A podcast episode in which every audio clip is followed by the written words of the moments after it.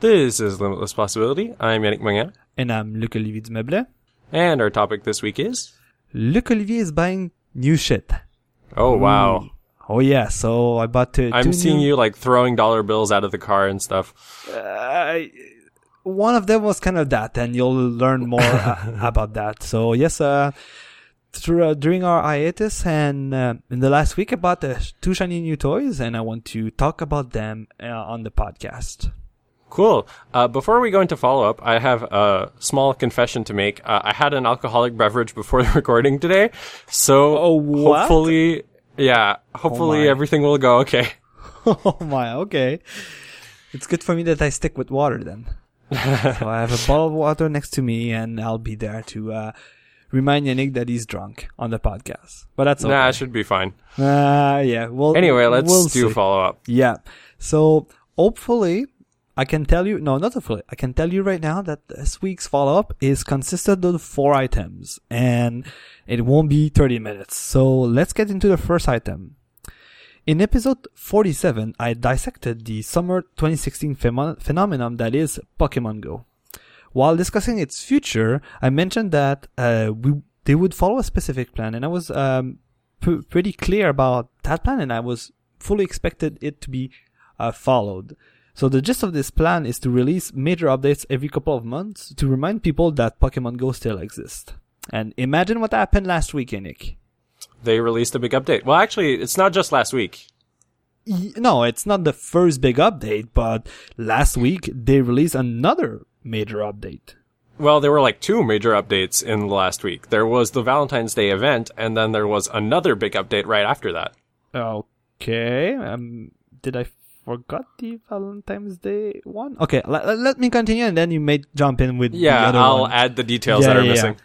Because uh, the one I'm referring to is uh, Niantic added more than 80 new Pokemons from the second generation of the Nintendo games, and obviously, uh, what I'll if you take a closer look at our show notes, you'll see that I've included a f- link to a French Quebecois news website, and the reason why is to show again that the gist of my plan that I would expect Niantic to follow is discussed a bit in that article.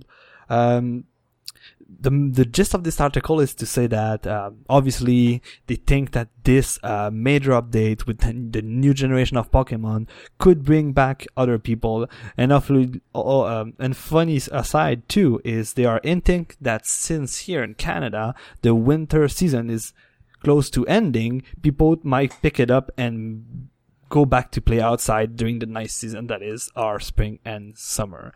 And for obviously people that cannot and doesn't read French, I've uh, included a Polygon article that will gladly explain you the new uh, 80 new Pokemons from the second generation that I'm sure if you played a Gold and Silver, you've seen uh, in the past. So what was the other thing I missed on? Hopefully, I think that was last week. So I missed the February, the uh, no, the uh, Valentine's Day event. Something. Right. So the Valentine's Day event was sort of the lead up to this big update where they included fan favorites from the gold, silver, crystal generation of Pokemon, very select number of them, and they in- uh, introduced them into the game. And then after Valentine's Day, well, actually, I think the Valentine's Day event wasn't even over, and then they said, surprise, now you have 80 more Pokemon you can play with. Um, and like, now it's, it, looking at the reaction there has been in the gaming community, I can say that it didn't actually have the uh, result that people anticipated, which is there wasn't really a big spike up in people playing the game again. It was mostly the people who had never stopped playing who continued playing and who had much more to do.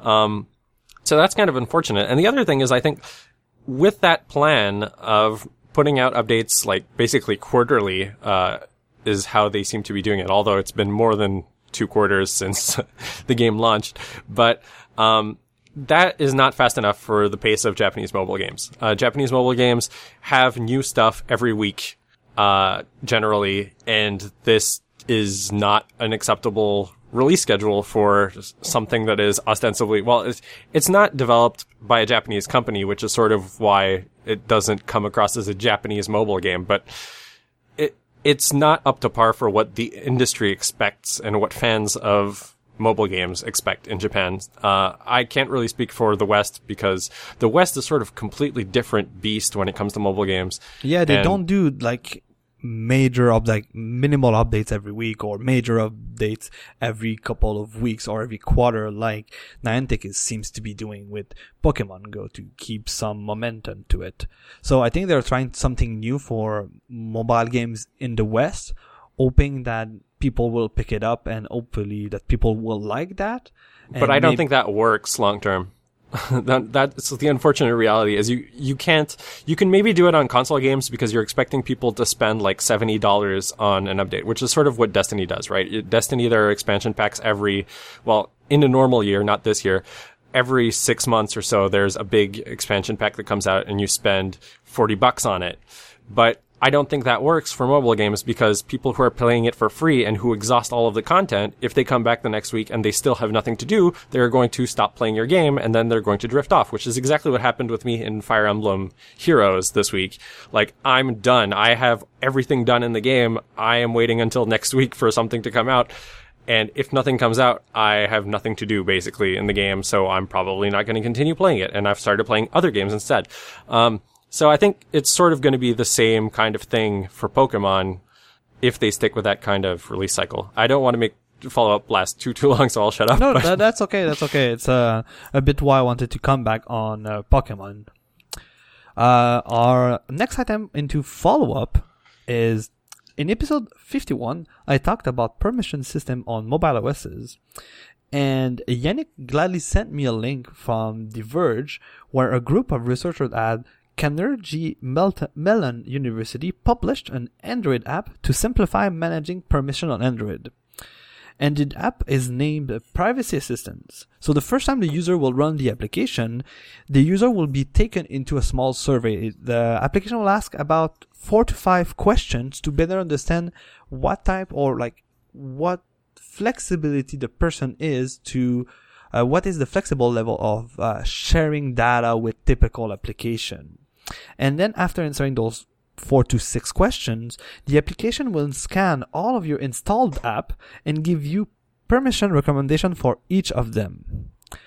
The concept seems super interesting until the article mentions that the application requires a root phone, obviously, to scan all of the installed application. So it is super nice to see that people are trying to uh, maybe improve uh, the permission system, but the downside I see, especially for that solution, is that you're breaking a bit your some like security lever to make it more understandable for user. It seems a bit counterintuitive uh, for me. So I would uh, invite our listener to go take a look at this application if they want to uh, better understand more, or if you don't want to risk install uh, rooting your Android phone, just go take a look at the Verge article that I included in the show notes. But I think it, even if it requires root privilege, it's actually a really useful tool to have just for in a theoretical sense to see like what is possible and how could this be improved. And this can serve as an example for Google, for example, of things they could do in the future in the Android OS itself. Oh, totally, totally. And that's why I liked in that concept. So while reading the article, they were giving all of the arguments why they, they focused on doing a small survey and less asking what you want for each app because they realize that by asking specific question, they can, um, analyze and understand the the, the user behavior and then give better recommendations. And to be honest though, if I had to just answer four or five questions and then an app is able to configure my phone properly and make sure that my for my taste my privacy is, is protected that would be way more easy to manage all of the permission we discussed in that episode compared to both approach uh, from Well, honestly- iOS or Android. The way I think it should be is when you first boot up and set up the phone, it should ask you those questions, and then your permissions are decided based on what you selected when in the initial setup process. I mean, like that seems like a pretty sane way to do it. Uh, the problem is then if you want to manage stuff by application, you still need to be able to go manually go change those behind the scenes. Totally. Cool. Lastly, in episode 55, when I discussed uh, my experience with Swift, I mentioned that it was tedious to follow the Swift mailing list. And after listening to the episode, uh, while also saying that statement, I was like, I remember seeing something that I want to try. And there is a Mac application to browse the mailing list. It's called Iruen, Irundo? H-I-R-U-N-D-O. Whatever it is, how it's spelled, or no, how it's pronounced. But it's a, an app that is free, I think. And it is a typical kind of, a, it looks like mail, obviously, but it's optimized, uh, to browse the mailing list and have filters, uh, show you content for specific searches only.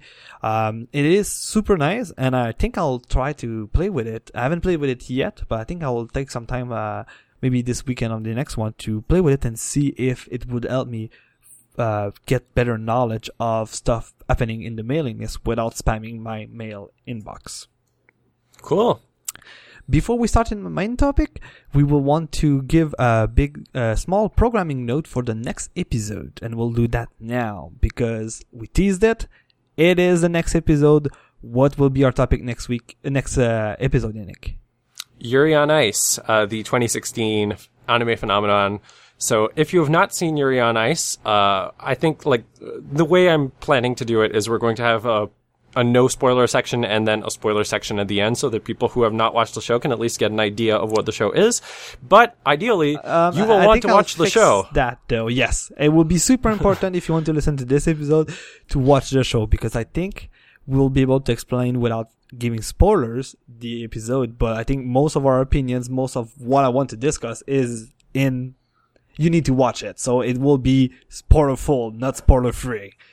So Definitely. We'll make So- sure when we'll did the episode that there's a big giant horn sound to make sure it's clear that there's a wall between those two sections.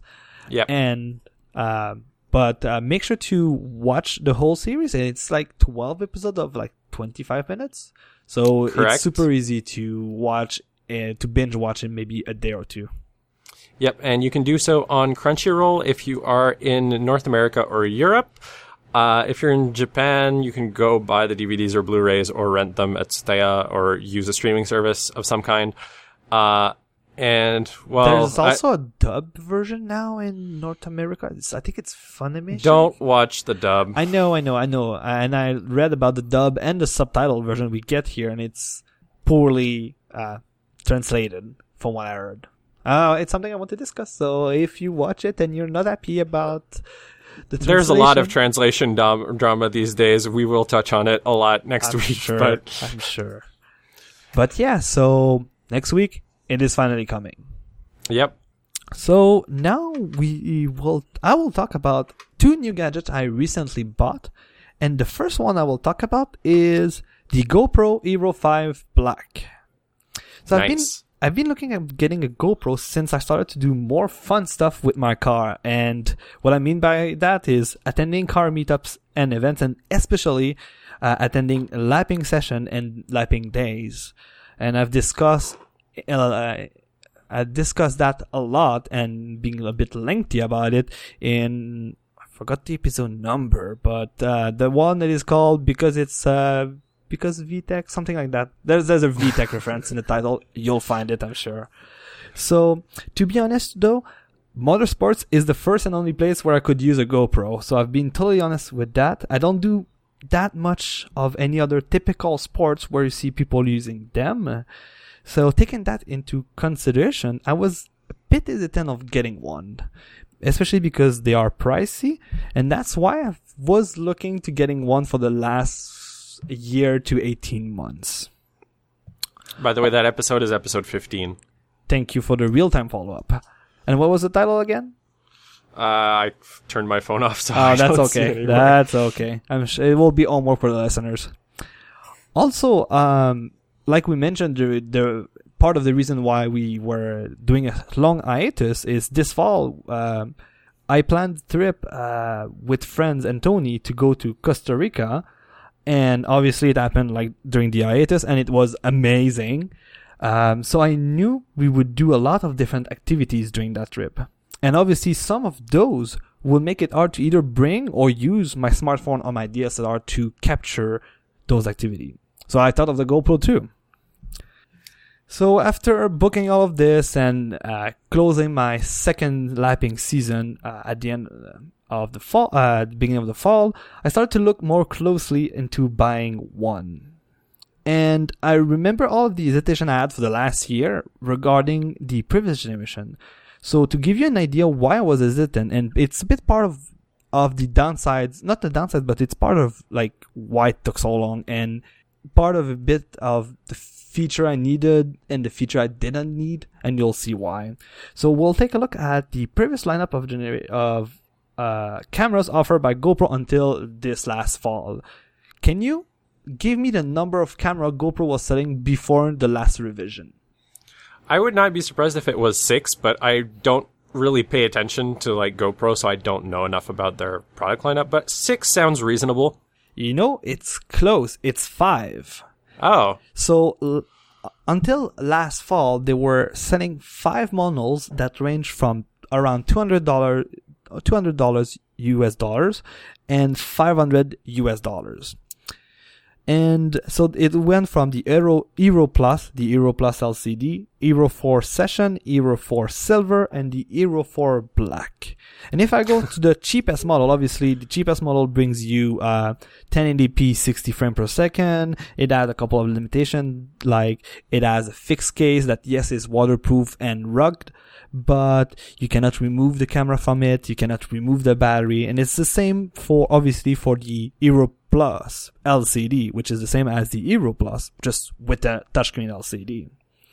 And mid generation or like mid three quarters of the generation, um, GoPro decided to launch the Hero 4 Session, which is a small rectangle cube camera that assumes that you'll use your smartphone to configure it, and it is waterproof without a case. It's uh, it supports um, 1080p 60 frames per second, and it was about the same price as the cheaper model, around two or three hundred dollars.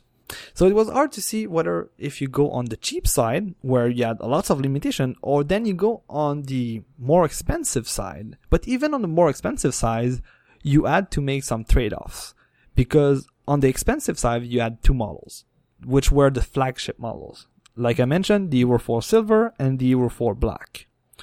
And the main upsides for the Silver is its touchscreen back, where you can use to configure the GoPro, and I wouldn't call it a downside, but maybe compared to the black, the downside is it supports 4K, but at 15 frames per second, which for me, and I'm sure all people will say like 50 frames per second is not really that good for video.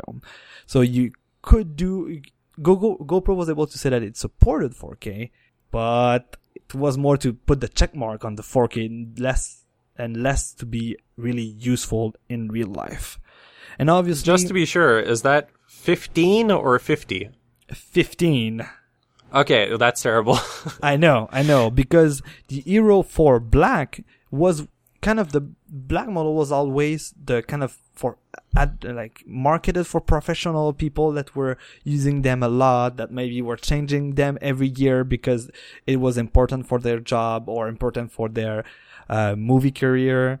So the Hero 4 Black supported 4K 30 frames per second, and obviously was supporting uh, 1080p at 80 frames per second, so it was able to go uh, faster. But it didn't have the touchscreen pack, and if you use any GoPro since its inception, the one button menu is not that great, especially if you skip one setting.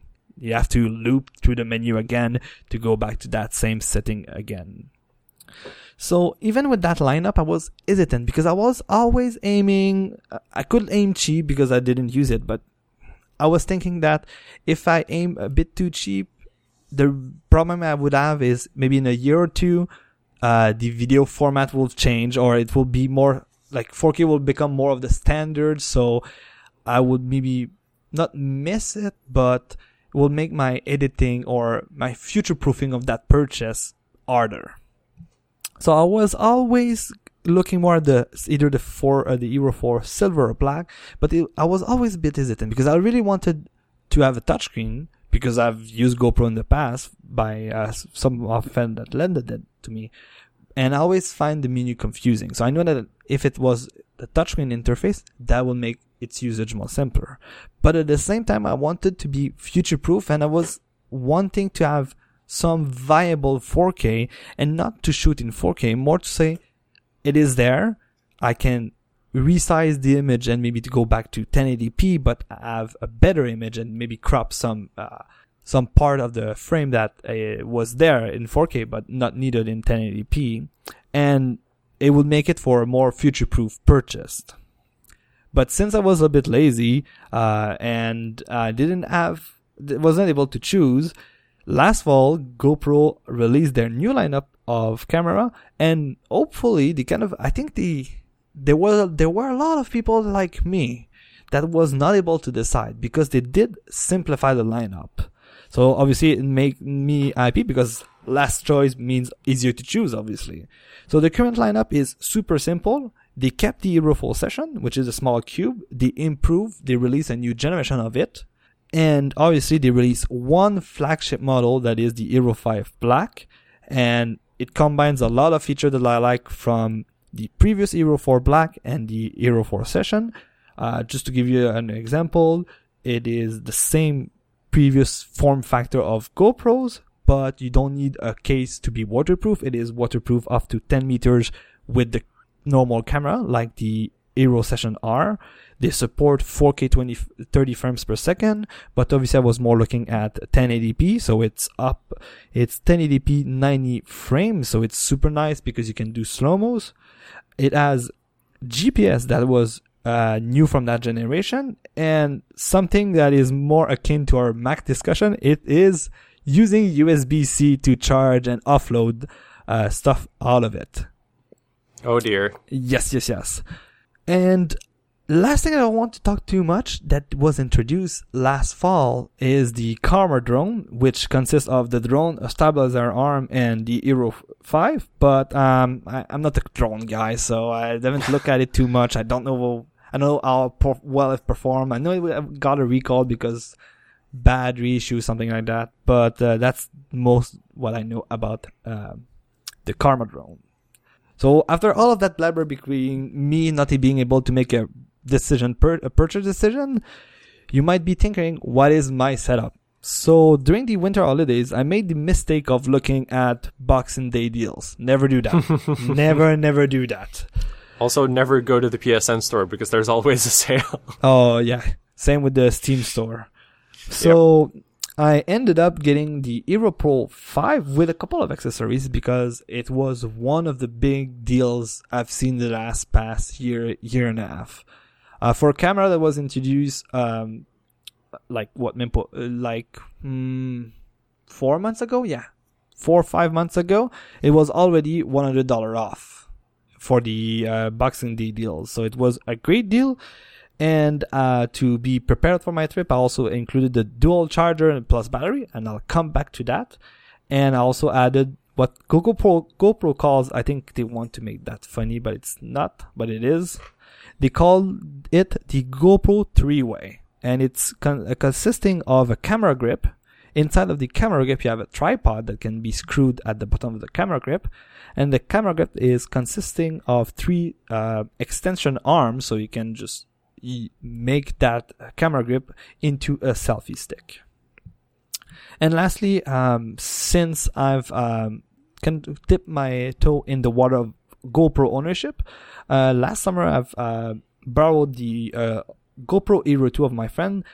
Um, so I already had a GoPro suction car, a suction cup for the car. So it is kind of completing my setup for what will be my uh, typical usage, meaning car stuff and just going on trips.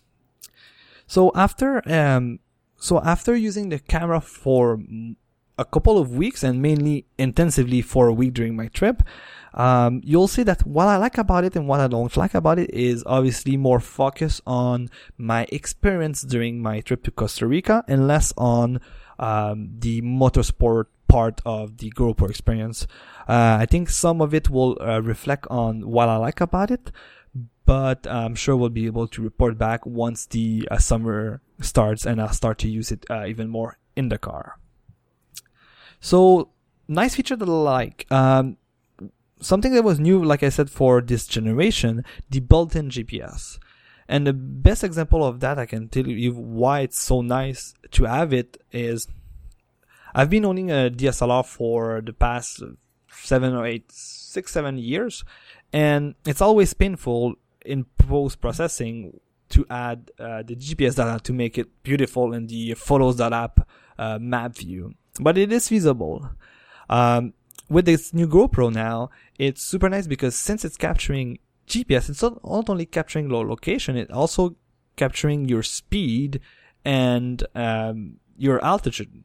So, uh, for example, Tony during our trip was uh, doing um, some uh, mountain activities where he was uh, doing um, mm, like he was uh, going from three to threes uh, in the forest and at some point, at some times he went down trees and it was super fast. So I was, I would be able in post editing to add, uh, those metadata in a nice way and see like how fast he was going between trees and all of that stuff. So the fact that it's super nice and super easy to do is a good plus for, uh, the GoPro, the latest generation. Um, something I've touched when I've described the previous generation is the touch-based menu. So the for this current generation, they improved the menu to make it really more touch-friendly and less dependent on the two button mode. So you have one button to go through the menus and one button to go through the current menus option. So now that they assume that the GoPro Hero 5 has a screen behind it, it is way better for its user experience and to it's way easier to configure it and less uh, problematic compared to the previous one without button uh, with the two buttons or compared to the Hero Session where you only have one button but in its marketing it is assumed that you'll use it with your smartphone all the time so connected to Wi-Fi. So it, eh, the Wi-Fi connectivity is also part of this camera but you'll see in my downsides that Wi-Fi connectivity have big uh, one big downside uh, next point is waterproofing without additional case. And that was, oh my goodness, everything that is trying to break here. So that. uh, but uh, I'm trying to, f- at least it's not falling out of my chair like you did a couple of episodes ago. Yeah. So I'm not dead. We can continue. Um, why I would really enjoy waterproofing without any additional case is, like I said, 50% of my predicted usage of the GoPro will be really away from water. Like it will be used without a case because it will be hanging from inside my car of inside outside of it. So the fact that I don't have to remove it from a case that is I wouldn't say hard to use, but it is made to be hard to remove the camera from it to make sure that no water gets inside of it. So the fact that the camera itself is able to be waterproof without additional case up to 10 meters is just amazing. And even at the beginning of the trips, I was like having the typical attitude that I have with my electronics near the water is like, I don't want to drop it in the water. A bit forgetting about the fact that I can drop the camera in, in the water and nothing bad will happen to it. It's a weird feeling, but after the couple of times you just like put the camera in the water for fun and just like you just lose that uh, attitude towards it.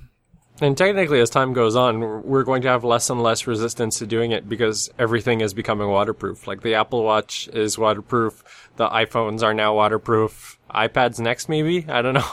Yeah, hope- hopefully the iPhone will have the same transition as the Apple Watch, which the first model was water resistant and the second is waterproof. Uh, right now, they are more water resistant than waterproof.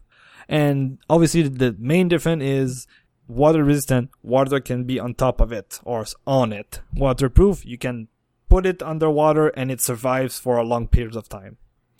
Yeah, so, and the depth is also different. Yeah, obviously. And that's why they say that if you want to get the same waterproofness uh, in like as uh, I think it's like it was 40 meters before with the with the yeah that sounds about case. Right. Now it's only 10 meters with the camera itself and then if you buy the additional case because now it's not included because they assume that 99% of the people will just go in places where it's a pool, the beach, a pool, a pool, the beach, and maybe the ocean for one rare case that you go uh, diving in the ocean, and then in those occasions where you go below 10 meters, you'll need a specific case, which is mostly looking the same as previous generation.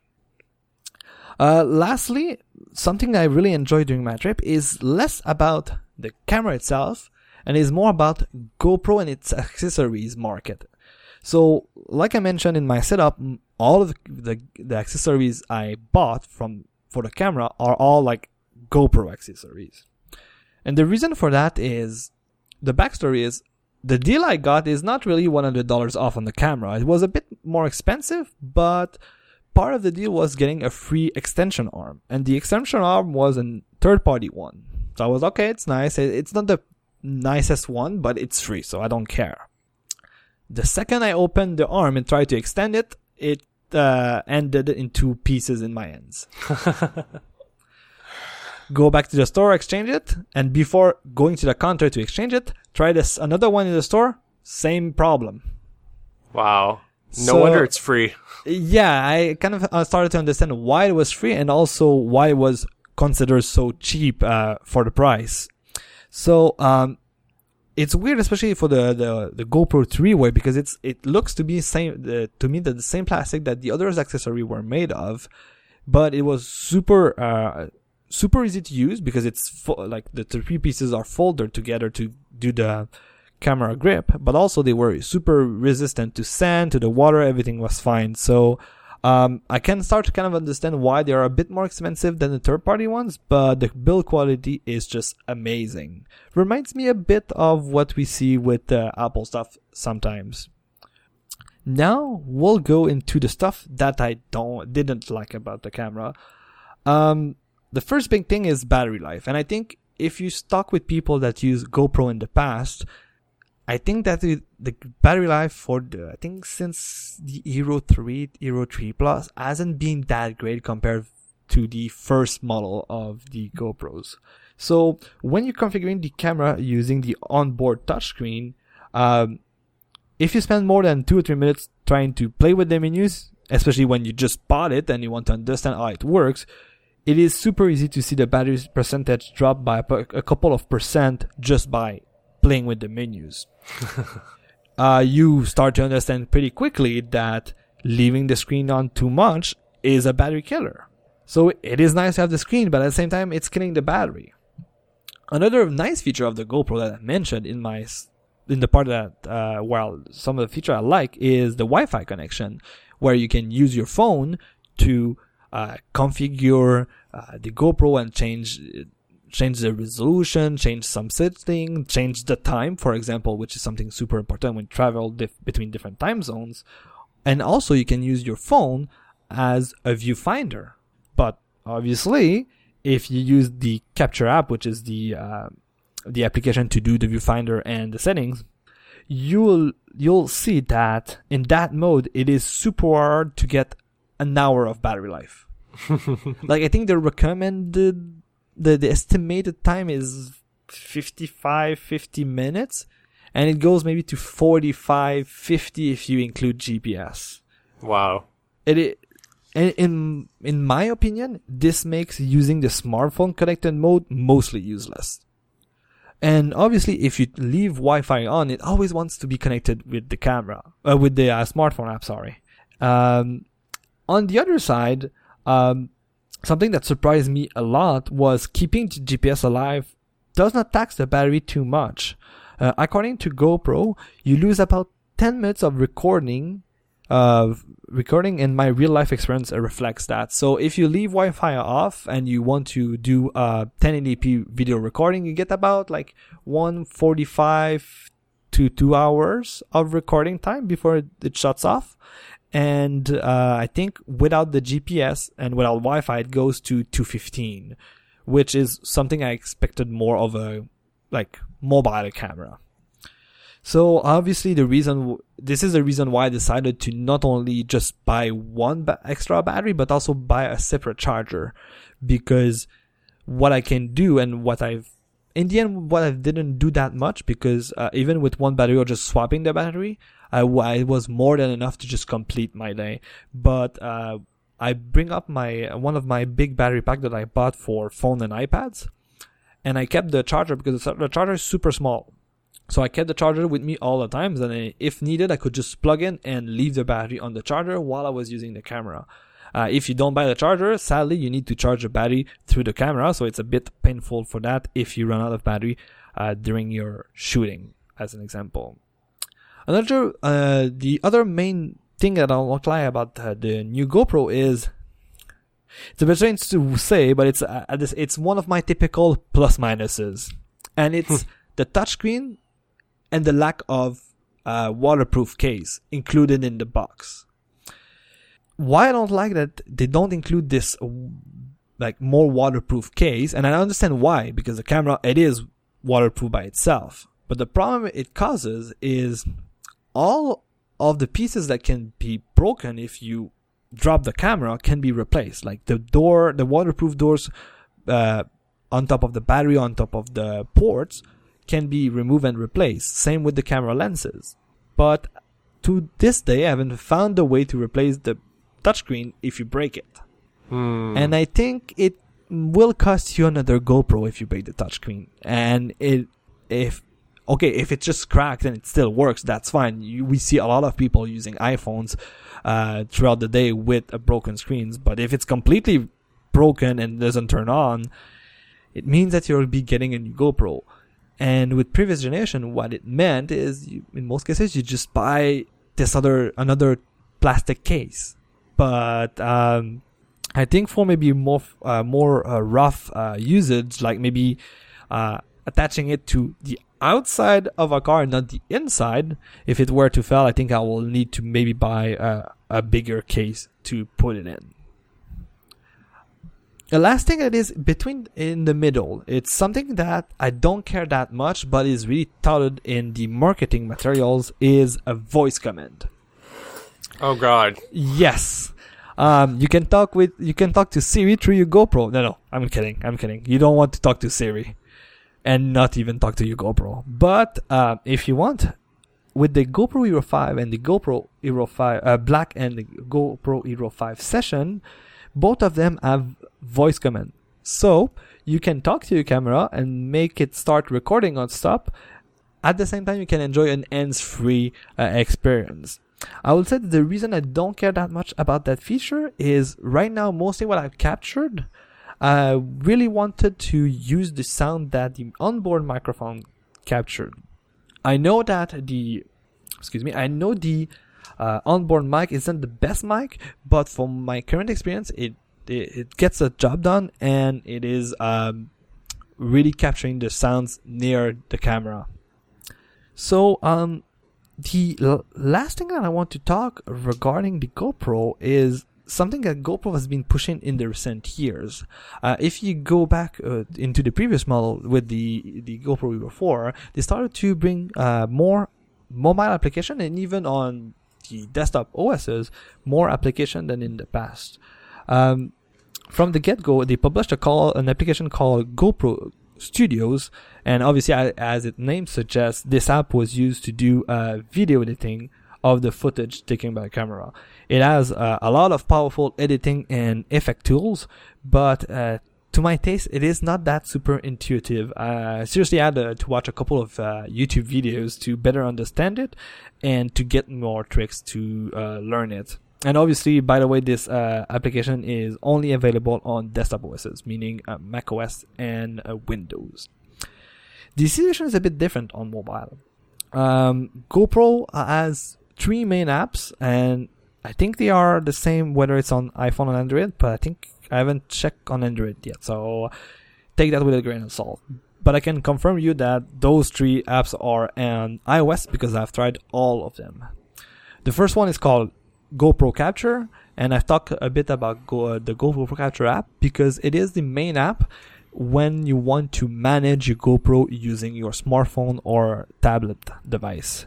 So you will be able to uh, pair it with your phone using Wi-Fi and or Bluetooth, and you will be able to um, change its setting, use it as viewfinder, control the camera, and also uh, download media from your camera to your iPhone. And then after that, you can use two other GoPro applications. The first one, which uh, GoPro, I think it's, I'm not sure, but I think it was an acquisition. It's called Quik. And Quik is a bit like um, those two apps.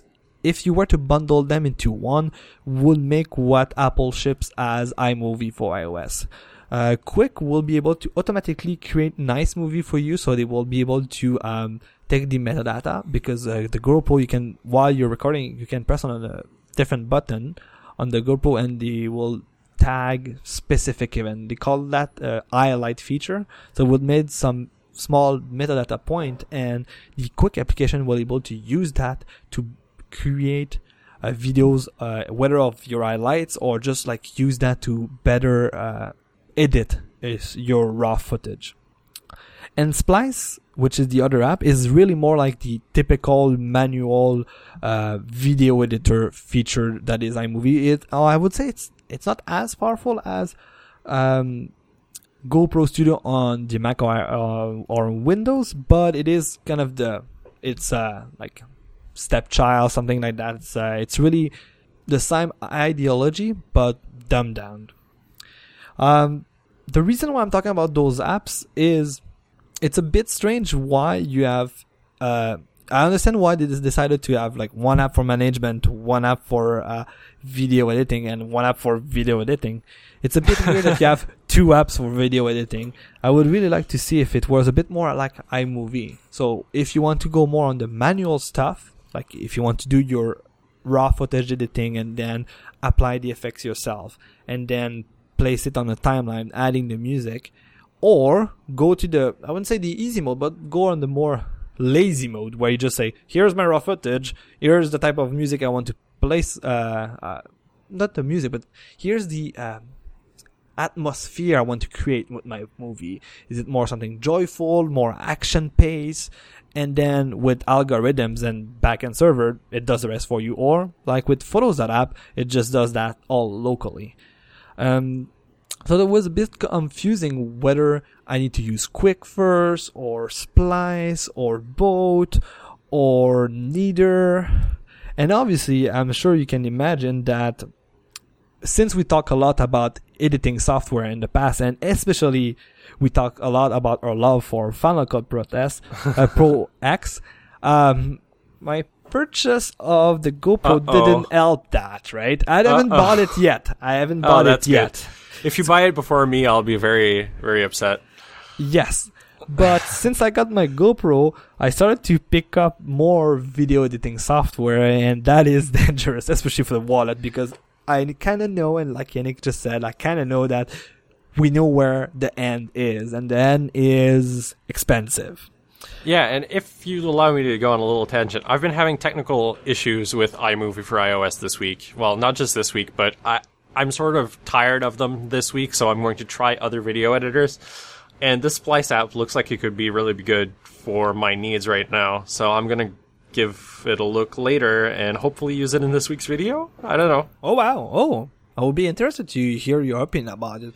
Yeah, because it, it it's generic enough that it works with non GoPro videos as well.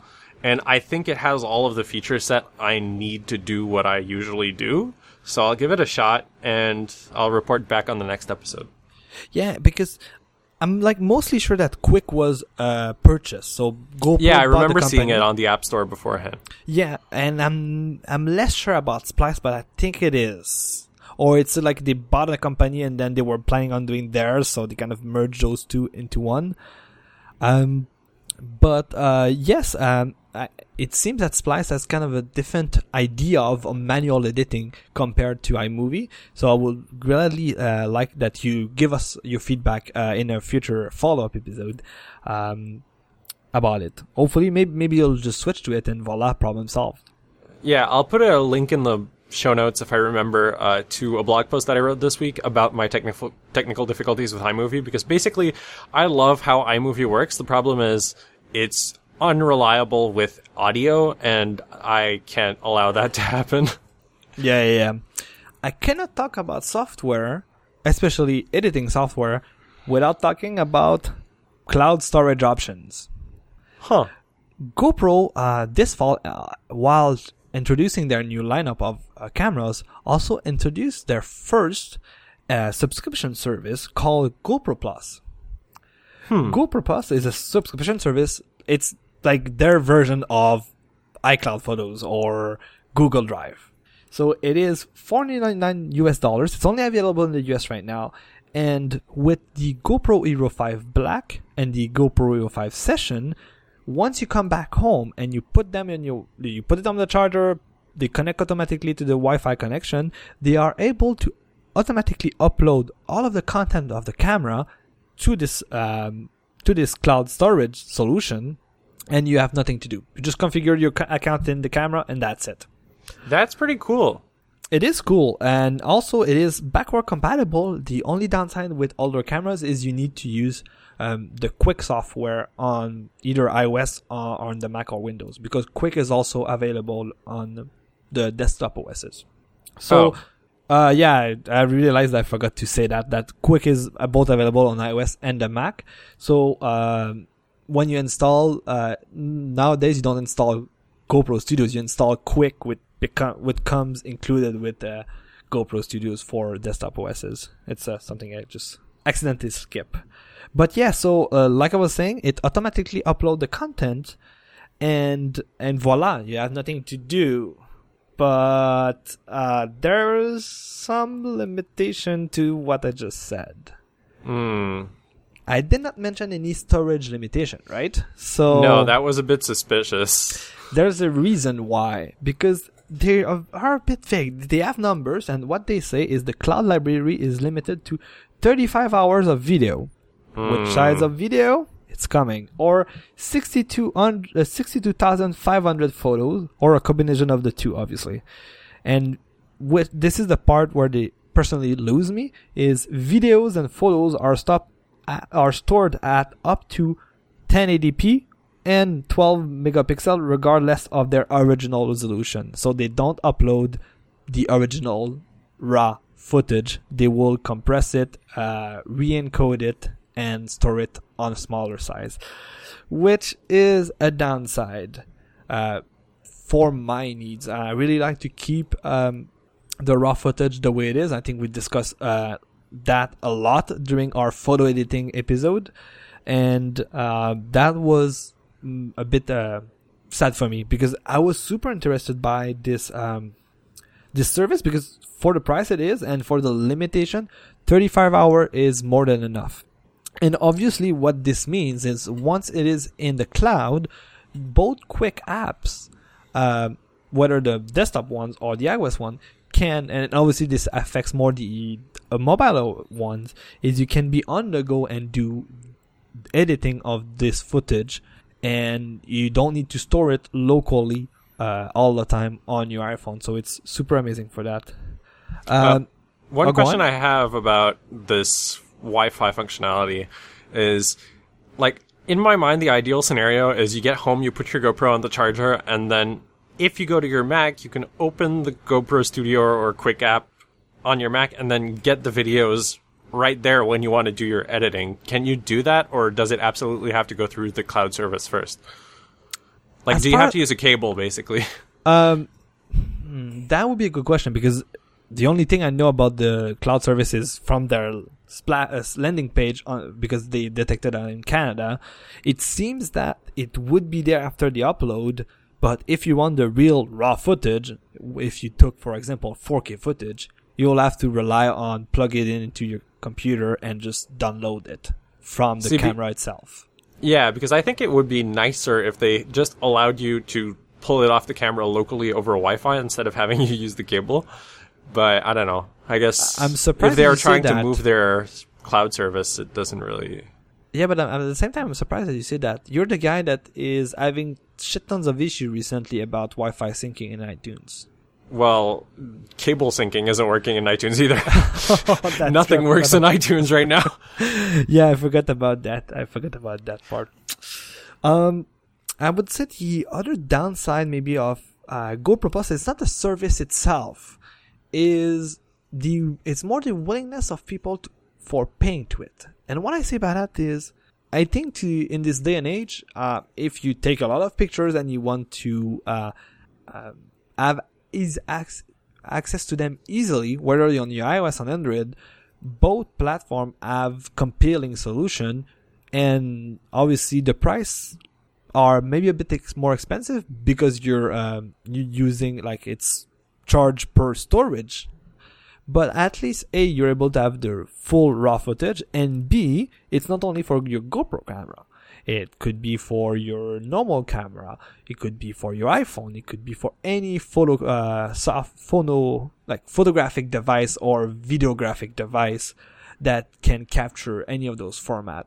So it seems to me that those, uh, those services from either Amazon, Apple, and Google will be more flexible, and then in that case would justify their uh, slightly higher prices.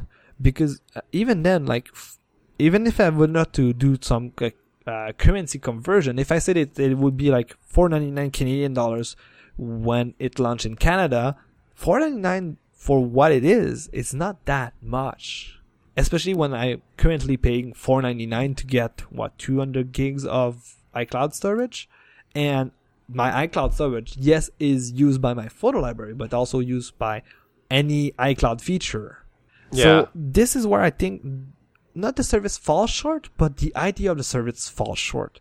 I, I can uh, also obviously understand why GoPro is doing that because it is a way to get more money from your current customer or just more money per user and hopefully I hope for them that they will be able to launch it a bit more wor- worldwide and maybe expand on it. Maybe have uh, more feature like Google and Apple where you don't need to go in Quik and edit your video. It's just like there already, already pre-edited. They detected that uh, you've took all of those uh, footage from a same location, so they can do a film per location, or you don't have to choose the, the type of music they are able maybe to uh, detect with um, some image AI that you're surfing, for example. So you might want some action paced uh, music or more relaxed music because it's me videos of you uh, at the beach, stuff like that. I think they, that would be a good improvement on that service, in my opinion. So my final thoughts about the GoPro, uh, my GoPro purchase is, I think seriously that uh, it might be expensive in the future. That's the Uh-oh. problem. yeah, yeah, yeah. Uh, it's an addiction. Yes, a bit, a bit. Uh, I, I think, I think hopefully it will delay, uh, my need to buy a new camera. Uh, I think it will give some more years to my DSLR. And obviously, uh, in the coming years, I will updating the iPhone. So, but it becomes another tool in, uh, in my equipment for capturing videos and photos and I'm super happy about it and I obviously will report back once I use it more for uh, motorsports that I do uh, during the summer. Now we need to have an intervention because you Uh-oh. mentioned you mentioned that last summer you borrowed someone's GoPro and you said you were going to upload that footage to YouTube and every Yeah. week I check YouTube and it's not there. So that's it for this week. I haven't bought anything new uh, and just uh, rage quitting this podcast now, something like that. yeah, yeah. No, Yannick is right. I've said that and uh, one day, yeah. yeah, yeah, yeah. Hopefully Wow. I'll do it. Uh, I know, Mhm. I know. Okay, Mhm. I'm sorry. okay, I'm uh, next product. Uh, maybe before I continue, do you want to add anything else? Do you have any other question, or we can just jump to the next product? We don't have any sponsors this episode. We can move on to the next product. Okay, sure. No, uh, I I know you own more like video cameras in the past, so I didn't know if you had something to say about. Ah, that. I own the flip camera. That's the like. I guess my dad and my brother would be better resources on this because they've bought like every knockoff GoPro that exists. uh, I think, uh, Really? and Oh, like a couple of products that are specifically made to be dashboard cameras. Uh, oh, so yeah, they would be more insightful as to that. I haven't really diddled much with dedicated video cameras. I mostly just use my phone or resort to um, what I used for our video extra, which was my NEX3, and I am very satisfied with that. Although it is only 720p, which is sort of eh these days, but uh, for the video extra, it was sufficient. Um, Yeah, But I mean, like, I don't really have a desire to go get one because I don't really do anything that extreme anyway. Like, if I went bungee jumping or parachuting or something, I would definitely get one just because, like, it makes total sense. But I haven't really had plans to do that recently, so. Oh yeah, totally. And I like your comment about 720p, and that's like I said, that's the exact reason why I was insisting on getting 4K. Not because I like 4K, or not, not that I don't like it, but not that I want really it. I don't have any 4K TV. It's just like if it's there, at least it's more, uh, more future proof with it. But they, but they don't offer 4K 60 yet, right? No, not that I know of. That's unfortunate. yeah, it seems that if you want to go faster than 30 uh, frames per second, you need to lower those resolution. They, I think, oh, let me check my notes. Um, I think now with the five black, they offer, they offer like whether like 1440p or 2.7k, whatever you want to call it. It is available at 50 frames per second. Mm, So it's uh, it's even still then- not good enough. Yeah, yeah, yeah. You have to go uh, back to 1080p to have uh, above uh, 60 frames per second, and if you want really fast, even faster. I think if you go down to 720, you get 120 frames per second, and 480p will get you to 40 frames per second. So you really want to do- 400 maybe? Uh, no, I think the maximum is 240. Oh, 240. Okay, I just Yeah. heard 40. So I Oh no, no, like, 240. mm. Yes, 240. So I think that's the maximum, but you have to go back to. S- I'm not sure if it's 720p or 480p. So it's like way, way, way, way SD, and nobody likes SD anymore. Mm, yep. So the second purchase is related to your Beats Studio purchase. The ones I'm using right now. Yes, you are. Hey, You're taking a risk today too. Yeah, I finally figured out how to reliably connect them via Bluetooth to the Mac because before I was doing it wrong, which is Oh, why they weren't connecting. Okay, let's keep that for later. so, uh, last week, uh, no, yes, in the last past two weeks, I made the mistake of going on iStockNow.com, which is the live notification and tracking system for Apple Store stocks. Oh, I didn't know they had this. This is really cool. It is really cool. It I've seen it on. I'm following uh, iPhoneinCanada.com, which is a iPhone in Canada blog. Uh, when the iPhone was introduced, they were like mostly giving tricks and tip, tips and tricks about importing iPhones and how to use it on our uh, shittier carriers. But now it's more of a kind of Apple uh, Canada tech blog.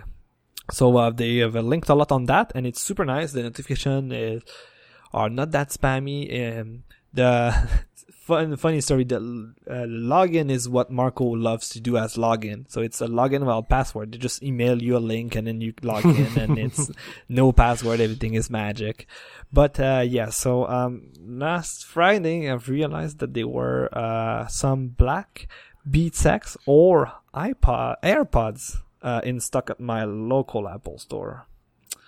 So I decided to go and see uh, what was available, and I decided to go with the Beats X. So for the last week, I've been um, using the Beats X, and I want to give my first week thoughts about them. And the first thing I want to talk about them is pairing. so I would start by saying that pairing is super magic, and I think it is thanks to the W1 chip. It is magic until it isn't. On the Mac, you mean? Um, no, I think the first in my first experience, so pairing with the iPhone was totally fine. Yeah. Um, like we talked with your pair, I haven't tried uh, listening to music with the Apple Watch because uh, I've been lazy and haven't I don't have any music on my Apple Watch. But I still seriously want to try it. Uh, something I, I don't know if you realize, but if you do uh, swipe up to go to the control center on the watch and you type on the per- the battery percentage when your uh, like W W1 chip uh, headset or earphones con- uh, compatible are connected, you will see the battery percentage on the watch too, which is super nice. Didn't know it's that. also in the batteries widget on iPhone and iPad, which Yeah, is how I usually check it. Although I would just strong. Well, I guess your situation is different from mine because I have 40 hours of battery life, but like I never have to worry about the battery ever until I hear the low battery chime. And usually that's like once a week. So I don't really have to look at the battery much. Yeah, uh, you're right. I'll come back on the battery, but uh, I've since I got the the BeatsX, I've added this uh, widget in my notification center. Um, and my first uh, pairing experience when switching from iPhone to iPad was not that great. Uh, so that's why I say it's great when it's uh, until it says it isn't. Um, I don't know if it. The the problem is I'm not sure if it's uh, really a W1 chip problem or an iCloud pairing problem, and you'll see why. Because when I decided to switch to my iPad, I saw the BeatsX in the Bluetooth settings. They were already there. They didn't do anything. They were automatically appeared there. But every time I tried to connect to them through Bluetooth settings, it would tell me that they were, they were not in range, even if they are. So, uh, but the simple solution was to just do the long pair, like, because, um, uh, the, there's only one button on the, uh, the, there's only one button on them where where the battery is located uh, on around the neck around your neck. And you just press and hold for i think it's five to seven seconds and then you'll see the typical uh, pop-up appears. And the second i did that on the ipad too it just started to work. And now switching from my iphone to ipad is just like you go in settings and you just select them and it works. Now let's talk about our uh, good friend of macOS. God, what a fucking train wreck, right? Oh my goodness. uh, pairing with the Mac is not magic at all. no, it's not. Um, at first, I thought it would appear somewhere either in the sound output stuff or either in the Bluetooth panel. Nope, no, no, no. Um, oh, what? Mine? yes. do- well, well, okay. It, the reason I thought that my headphones were no longer working on the Mac at all was because the very first time I paired them to my device, they automatically showed up in the sound menu extra. Mhm. And I selected them, and then I went back to my iPad, and then they never ever showed up there ever again. Oh, okay.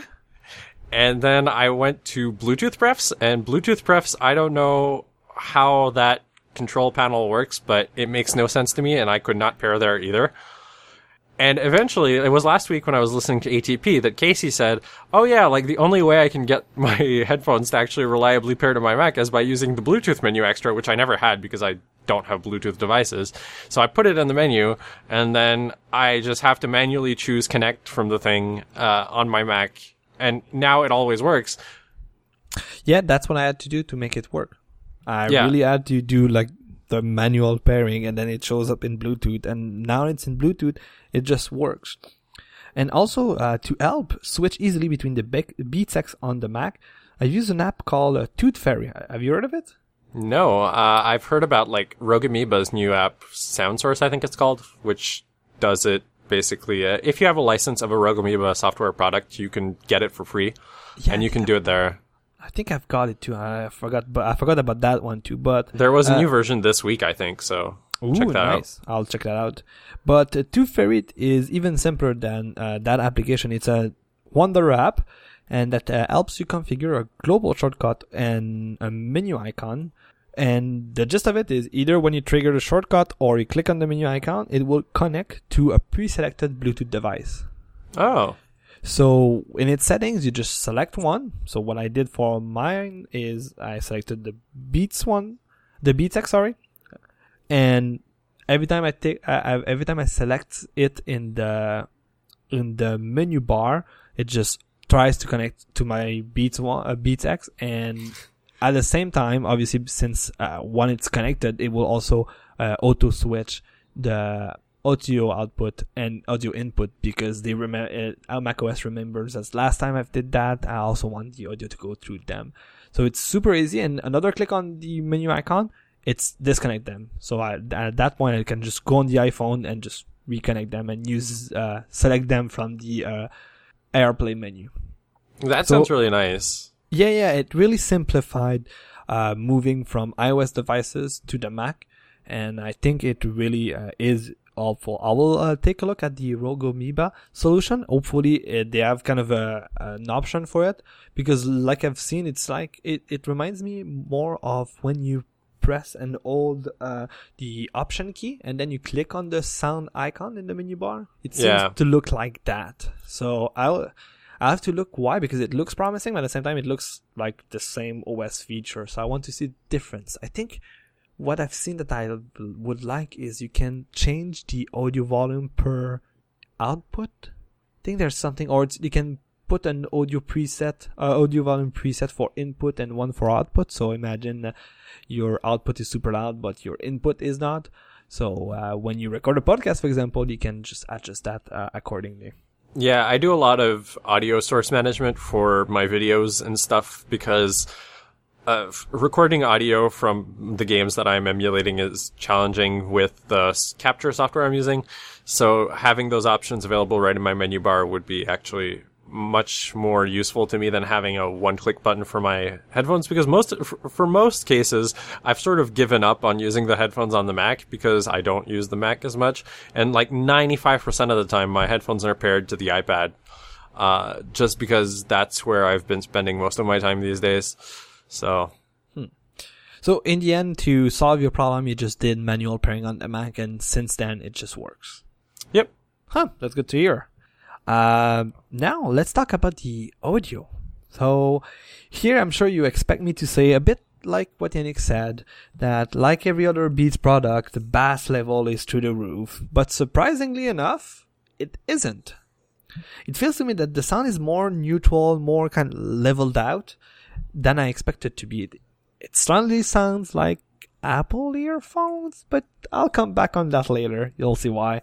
Uh, obviously, uh, when songs are playing, you can see that they provide more bass than typical Apple earpods, but it's never too much. It's just like when a song is more bassy, you get more bass.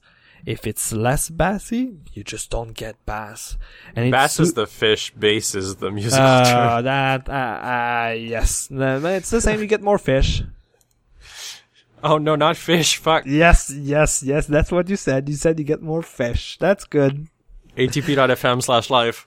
Uh, yeah. So to go back to where I was saying, not about the fish, but about the bass. Thank you, Yannick. Yes. Uh, or about the bass. Maybe I, that's what I should do for the next for the this whole section. Just talk about bass. no. Uh, so um, on the same uh, on the same thing. So with uh, songs, I feel that the bass level is as what I expect it to be. It's uh, more present there, but not too much. And when it's only voice uh, only audio, for example, podcasts, I find that it just goes away and it neutralize it and it's just like you be, it becomes more of a neutral sound compared to for example i have a pair of i think it's called the it's a previous generation of what you have with wire so i think it's the beat studio hd something like that I don't have the studios. I have solos. oh okay i think i have i don't know i think i have solo hd or whatever like the the, the first like the not the i think it's like kind of the common one you see people buy which was around $200 with a cable those one were based through the roof so um, this is really uh, surprising to me, and this uh, I think this is the main reason why uh, I like them. Uh, the audio profile obviously was one of my main two worries about those, and it is a big surprise for me for the last week.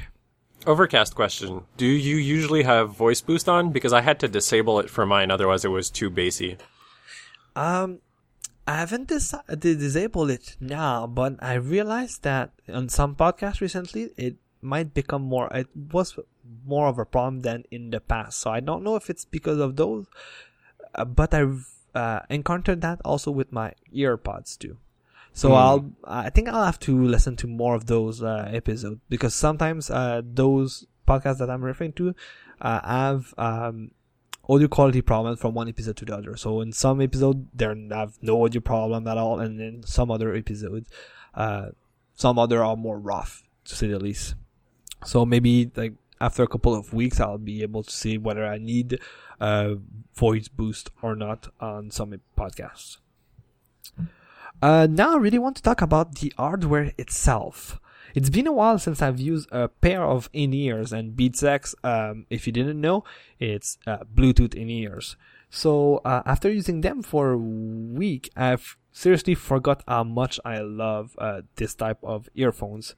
Um, it's super nice when I'll, um, I'm uh, riding the public transport, and it's what I've realized in the last week is it helps me better create a like kind of an isolation bubble.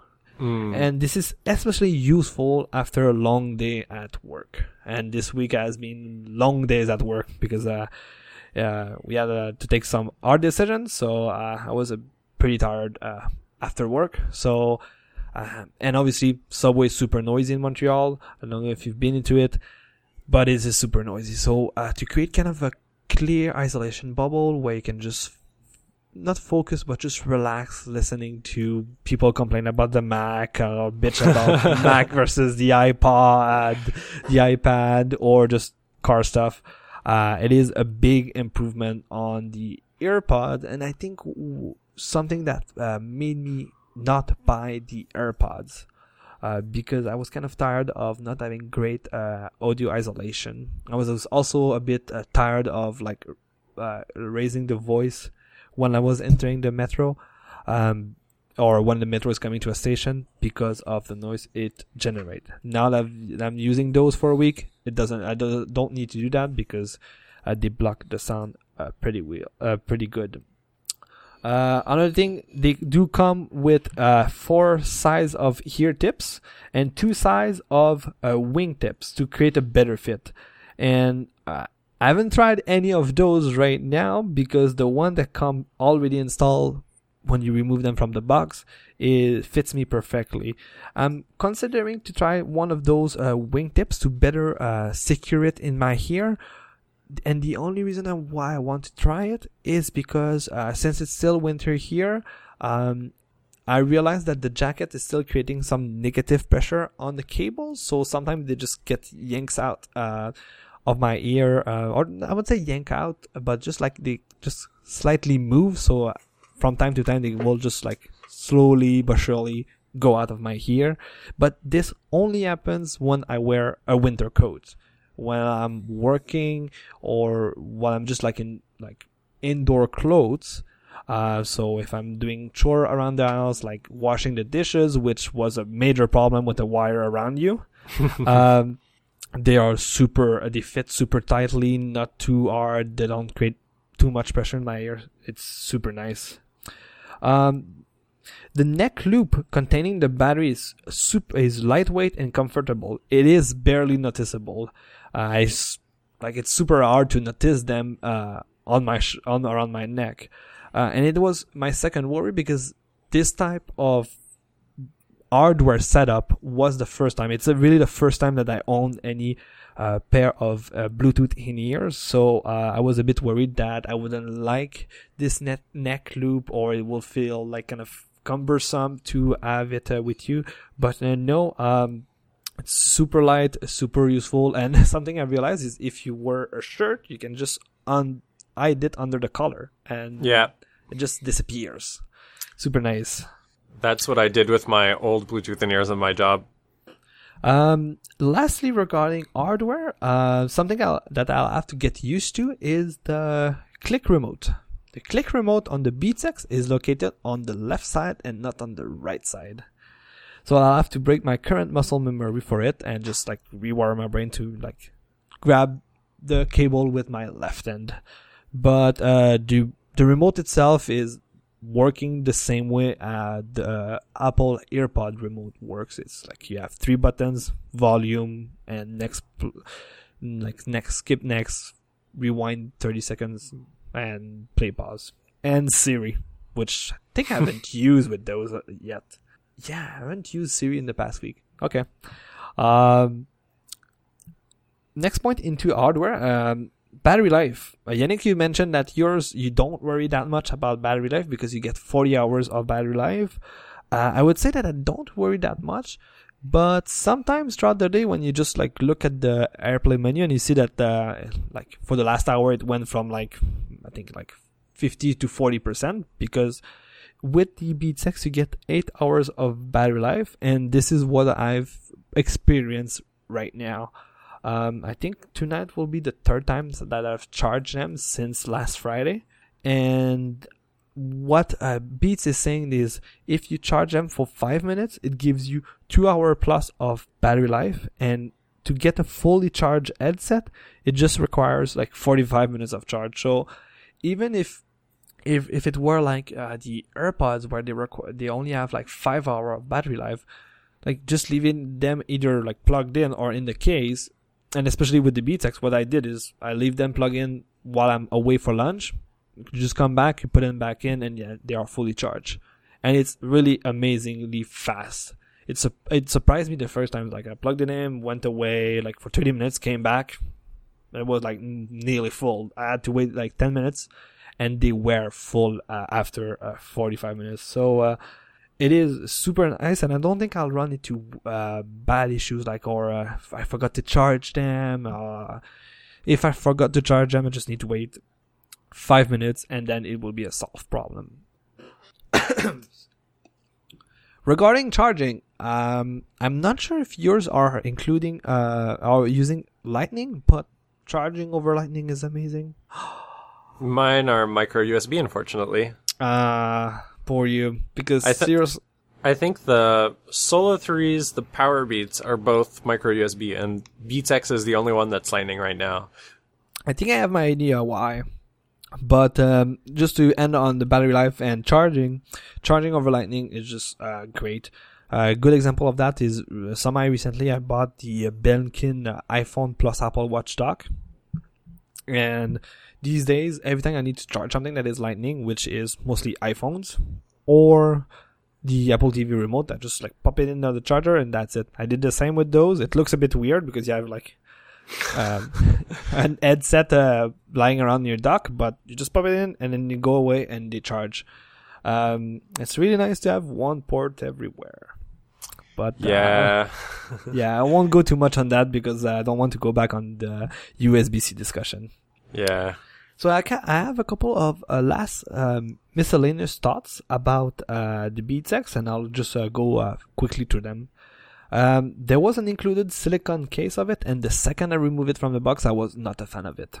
Mm. So it's kind of egg shaped, and it, it it requires you to roll the cable like you you need to do a circle with the neck loop, and then use the the two cables that goes uh, to your ear. Like you need to fold them and uh, roll them weirdly, um, and they end up always in a strange way in the case. So, like I said, the case is uh, egg shaped, and the opening there's an opening at the top. So, in most cases, the cable just like pops a little bit of the case, and also the silicone case is a static magnet. It's just like it collects lint everywhere.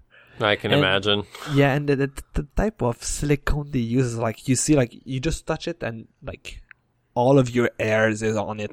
It's so crazy. Yeah, and by the way, the the Beat Solos that I have came with a case. Uh, they were a cloth case, not silicone, so I don't have that issue. But uh, it's also very awkward to fit it into that case. Like I, I don't know who at Beats designs these cases, but it's like if they're just like two millimeters, uh, no, two centimeters too small in one direction. So you absolutely have to fold it in exactly the correct position and put the right side of the headphones in the case first. Otherwise it doesn't fit. Um, and it's sort of like a weird game of Tetris to try to fit the headphones in every time. And like hearing you describe it, it sounds pretty much like the equivalent for my case. So I don't know, like, is, is there like a case designer who hates consumers at Beats who just designs the most painful cases to use? I don't know. I don't know, and you know what? I think maybe Jony Ive is part of that, which brings me to my next miscellaneous thing. I realized while uh, looking at the labels on the Beats X that the Beats X use a typical Apple num- model number format. The model number for the Beats X are A1763, and I think it kind of gives me the feeling. I had a weird feeling with the Beats X. It's like they don't sound like Beats. They are charging over Lightning and not micro USB like any other wireless Beats. Um, the marketing always felt Apple since it was announced, and the feeling I get, even looking now at the model number, is it feels to me that this is kind of the first Apple design product that Apple and Beats decided to sell it under the Beats brand. So they decided to, I don't know, it's totally speculation, but it feels to me that they kind of designed those two products at the same time. The AirPods made for the Apple brand and the Beats X designed for the Beats brand, but both of them was designed by Apple engineers. That that's the feeling I get. And uh, related to that, and I don't know if it might be hard for you to answer that question, but did you know if your Beats follow this uh, ANNN model number format? Uh, I forgot to check. I'll go check on the internet right now. Okay, which uh, will give me some time to talk about the last point, and that point is the one that makes me cry. Because um, if you look right now at the Canadian Apple Store, you'll see that the difference is not the, the price difference is not the same here in Canada than in the US. Obviously, there's like currency conversion to make it in Canadian dollars, but what I mean is, in the US, the difference between the AirPods and the Beats X is ten dollars. So the Beats X are one forty nine, and the AirPods are one fifty nine. Here in Canada, the difference is a whopping forty dollars. It's one seventy nine versus two two uh, two yeah two nineteen. And even for myself, what's something I've realized when going to the Apple Store is the difference was even bigger because the uh, Beats X were available for business discounts compared to the AirPod, the AirPods that were not. I think in the end, what happened is it was a it was as big as uh 60 58 60 dollars difference which even if the apple store my local apple store had both the airpods and the beats x decide made me decide to just go with the beats x and um, yeah seriously, as final thoughts, um, I seriously don't regret buying them. I really enjoy them, and you know what? I don't regret not getting the AirPods. And I think, um, if you don't maybe like the design of it and maybe a bit worried like me, like I was about the Beats bass aspect of them, be safe. Just go with them. They have a I would say they just have an improved audio profile compared to typical uh, Apple uh, Air EarPods. Um, they sound a bit like the AirPods. The AirPods sound is a bit better because I've tried them in the Apple Store, but um, they're I think they are able to juggle like a neutral sound with the bass sound compared to the AirPods, which is more like it's a neutral sound all the time. So after a week of usage, I like really, really don't regret not getting the AirPods, and I really fully, uh, I'm happy about getting the uh, Beats X.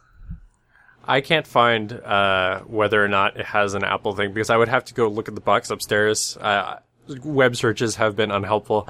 But oh, like, or just my, look at the headset that you have on your head right now. I, I don't think anything's written on it. Oh, really? Hmm. Uh, let me check. doop doop doop doop. While Yannick is removing his headset. Doop, yep, doop. there's nothing written on there. Oh wow.